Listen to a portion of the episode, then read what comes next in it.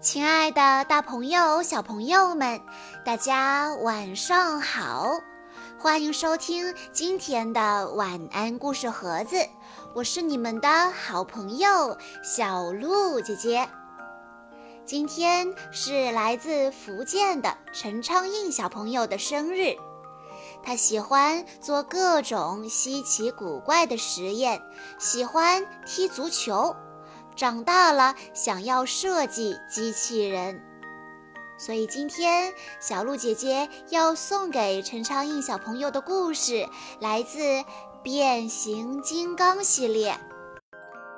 故事的名字叫做《飞龙虾大游行》。龙虾高科技嘉年华明天就要举行了。查理·伯恩斯警长和格林博士正在广场上安装一只好大好大的龙虾气球。格林博士摊开双手，开心地说：“啊，终于把所有的气球都升上天了！这是最后一个，也是最大的一个。”哎，科迪，你跟弗朗基说过机器人的事吗？警长问小儿子。科迪立刻对弗朗基说道：“哦，是这样的，我和爸爸会乘救援机器人参加游行，他们可是荣誉嘉宾呢。”弗朗基满不在乎地说：“机器人啊，没什么大不了的。”光施救岛就有一百多万个呢。突然起风了，龙虾气球被狂风拖着，不断的往上飞，最后竟然扯断了绳子，还缠住了格林博士的脚，把他拉上了天。格林博士无助的大叫着，惊慌之际，他抓住了一座房子的屋檐。警长对格林博士大声喊道：“快解下缠住你的绳子！”眼看格林博士就要撑不住了，及时赶到的凯德说：“热浪，伸出救援梯！”热浪生气了，又命令我，真是一点儿都没变。凯德暗示热浪。在公共场所不能像人一样表现出情绪来。与此同时，达尼和刀锋去追赶越飞越远的龙虾气球。热浪伸出救援梯，与凯德互相配合，成功救下了格林博士。格林博士说：“谢谢你，凯德。”这下热浪又不高兴了。觉得自己的功劳都被凯德抢走了，他故意咳嗽了几下。面对格林博士的惊讶，凯德赶紧咳嗽几声来掩饰热浪的行为。我们得给机器人复习一下功课了。警长在格林博士离开以后嘱咐科迪：“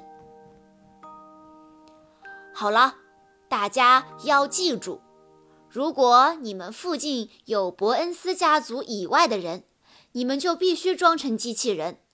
跟我说一次，我是机器人。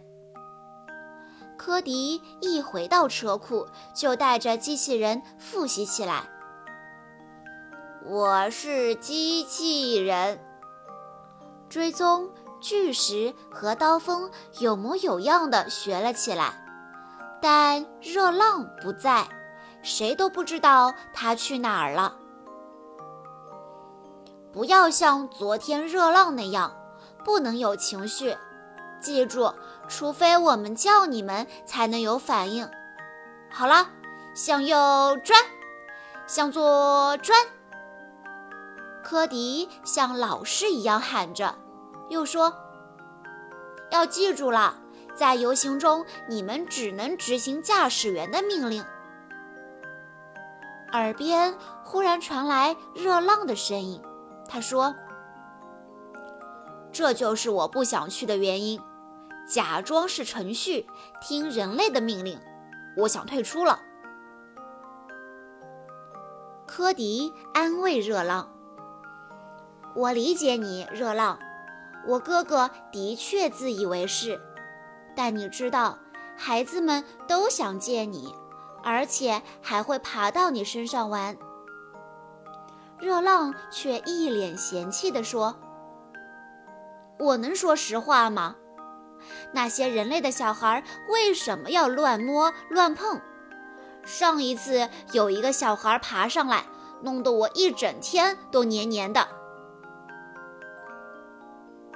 热浪。你看了那张写了“团队优于个人”的海报吗？我们都是救援机器人，应该共进退。热浪反驳道：“救援汽车人是我的好队友，而人类只是任务的一部分。”无意冒犯科迪。这时，警长等人走了进来，说。时间到了，该去参加游行了。追踪、刀锋和巨石都很兴奋，他们载着驾驶员匆匆出发了。但热浪却拖拖拉拉的，好一会儿都没有完成变形，还无可奈何地表示：“我的启动器好像出了问题。”凯德知道热浪在撒谎。他说：“没关系，我可以自己参加游行，不用非得在这儿担心爱生气的机器人。”说完，凯德就气呼呼地走了。在所有人都离开后，热浪变形为机器人模式，呵呵呵地笑了。他一个人呆着无聊，就打开了电视机。不久。电视里传来了记者兴奋的声音：“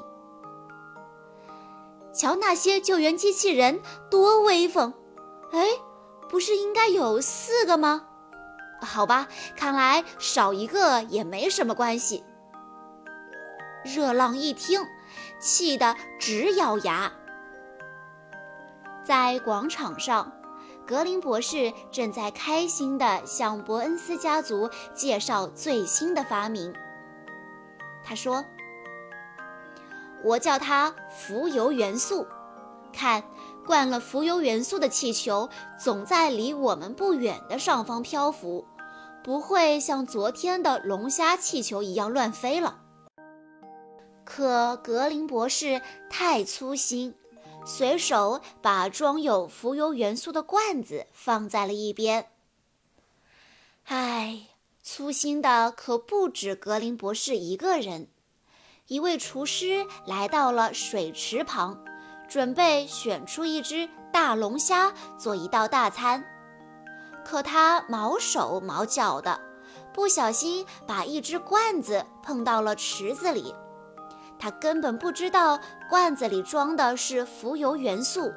他吹着口哨，转身就走了。咕嘟咕嘟。浮游元素从罐子里冒了出来，数不清的龙虾立刻发生了变异，它们像气球一样飘出了水池，又像鸟儿一样飞到了小镇的各个角落。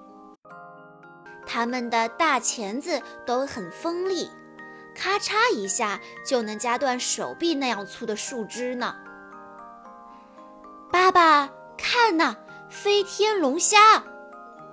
科迪兴奋地大喊起来。大家顺着他指的方向瞧去，只见一群龙虾像大雁一样排成行，飞向了高空。警长震惊地说：“这已经不是海鲜了。”大家和飞龙虾都玩得很开心。但警长却有些不安，他立刻去水池边找格林博士。哎呀，这些龙虾一定是吸入了浮游元素。格林博士说完后，开始计算时效。他表示，浮游元素的功效要两天后才会结束。他或许能找到让龙虾恢复原样的办法，但得先回实验室瞧瞧。警长的担忧很快就变成了现实。没多久，飞龙虾就成群结队地在施救岛上搞起了破坏，有的凶巴巴地攻击小孩，有的夹住了厨师的屁股。有的掀掉了市长的假发，还有的朝汽车人砰砰乱撞。科迪在广场上发现了一堆垒得高高的铁笼子，他兴奋地对姐姐说：“达尼，我们需要刀锋。”原来他想让刀锋拎着铁笼子飞到天上，把飞龙虾通通捉回来。这个主意真不错。达尼和刀锋很快就捉住了满满一笼子的飞龙虾，把它们送回了水池。可飞龙虾实在太多了，达尼和刀锋一次行动只能捉一笼回来，实在太浪费时间了。科迪又陷入了苦恼。这时，警长匆匆赶来，他把救援电话交给科迪，说：“我要把救援电话转移到指挥中心，你和大家保持联系。”科迪打开救援电话，发现飞龙虾已经威胁到了整个城市的安危，市长的处境尤其不妙。市长正在用一把扫帚当武器，朝成群的飞龙虾大吼着：“快走开，快走开！”科迪立刻定位到市长的位置，并通知队友：“湖泊兵工厂，市长需要救援。”咔嚓，一只飞龙虾挥起大钳子，剪断了一根电线。电线呲呲呲地冒着火星，朝市长的汽车甩了过去。好在格雷和巨石在汽车燃烧之前赶到，及时救走了市长。呃，市长，我捡到了这个。格雷说着，递来了一顶假发。市长喜滋滋地接过，戴在了脑袋上。看到市长成功脱险，科迪并没有轻松多少。他嘀咕着：“哎，我们需要热浪。”凯德立刻向热浪发出救援指令。我知道你能听到我说话，快过来！你这个偷懒的，科迪提醒哥哥。凯德，友善点儿。然后他左右瞧了瞧，紧张地问：“哎，弗朗基去哪儿了？”弗朗基正处于危险之中，他被一群飞龙虾追逐着，躲到了电话亭里。弗朗基拨通了救援电话：“科迪，我现在在图书馆后面，这群龙虾要把我当晚餐了。”接着，他用力抵住前面的玻璃，因为飞龙虾就快把玻璃给撞碎了。弗朗基，他们不是追你，而是追你的外套。视频里，科迪指着伙伴的后背大喊：“飞龙虾以为你外套上的海星是真的，因为龙虾吃海星。”弗朗基一听，赶紧脱掉了外套。果然，飞龙虾都朝着外套那边挤了过去。可光知道这些有什么用呢？弗朗基被困住了，逃不出去。就在这时，外面突然出现了一股强烈的水流，眨眼间就冲掉了电话亭上的飞龙虾。是热浪赶到了。看来你终于能发动你的启动器了。随后赶到的凯德对热浪嘲讽道：“热浪严肃地回答：‘我并不喜欢游行，但这也不代表我不会做好我的本职工作。团队优先个人，不是吗？’”救援小队随后赶到了水池边，因为达尼通知大家，格林博士找到了解决办法。我会对飞龙虾喷出这种新物质，让它们恢复原样，但我时间不够，只做了一桶，所以我们得先把飞龙虾聚集起来。格林博士向大家讲解道。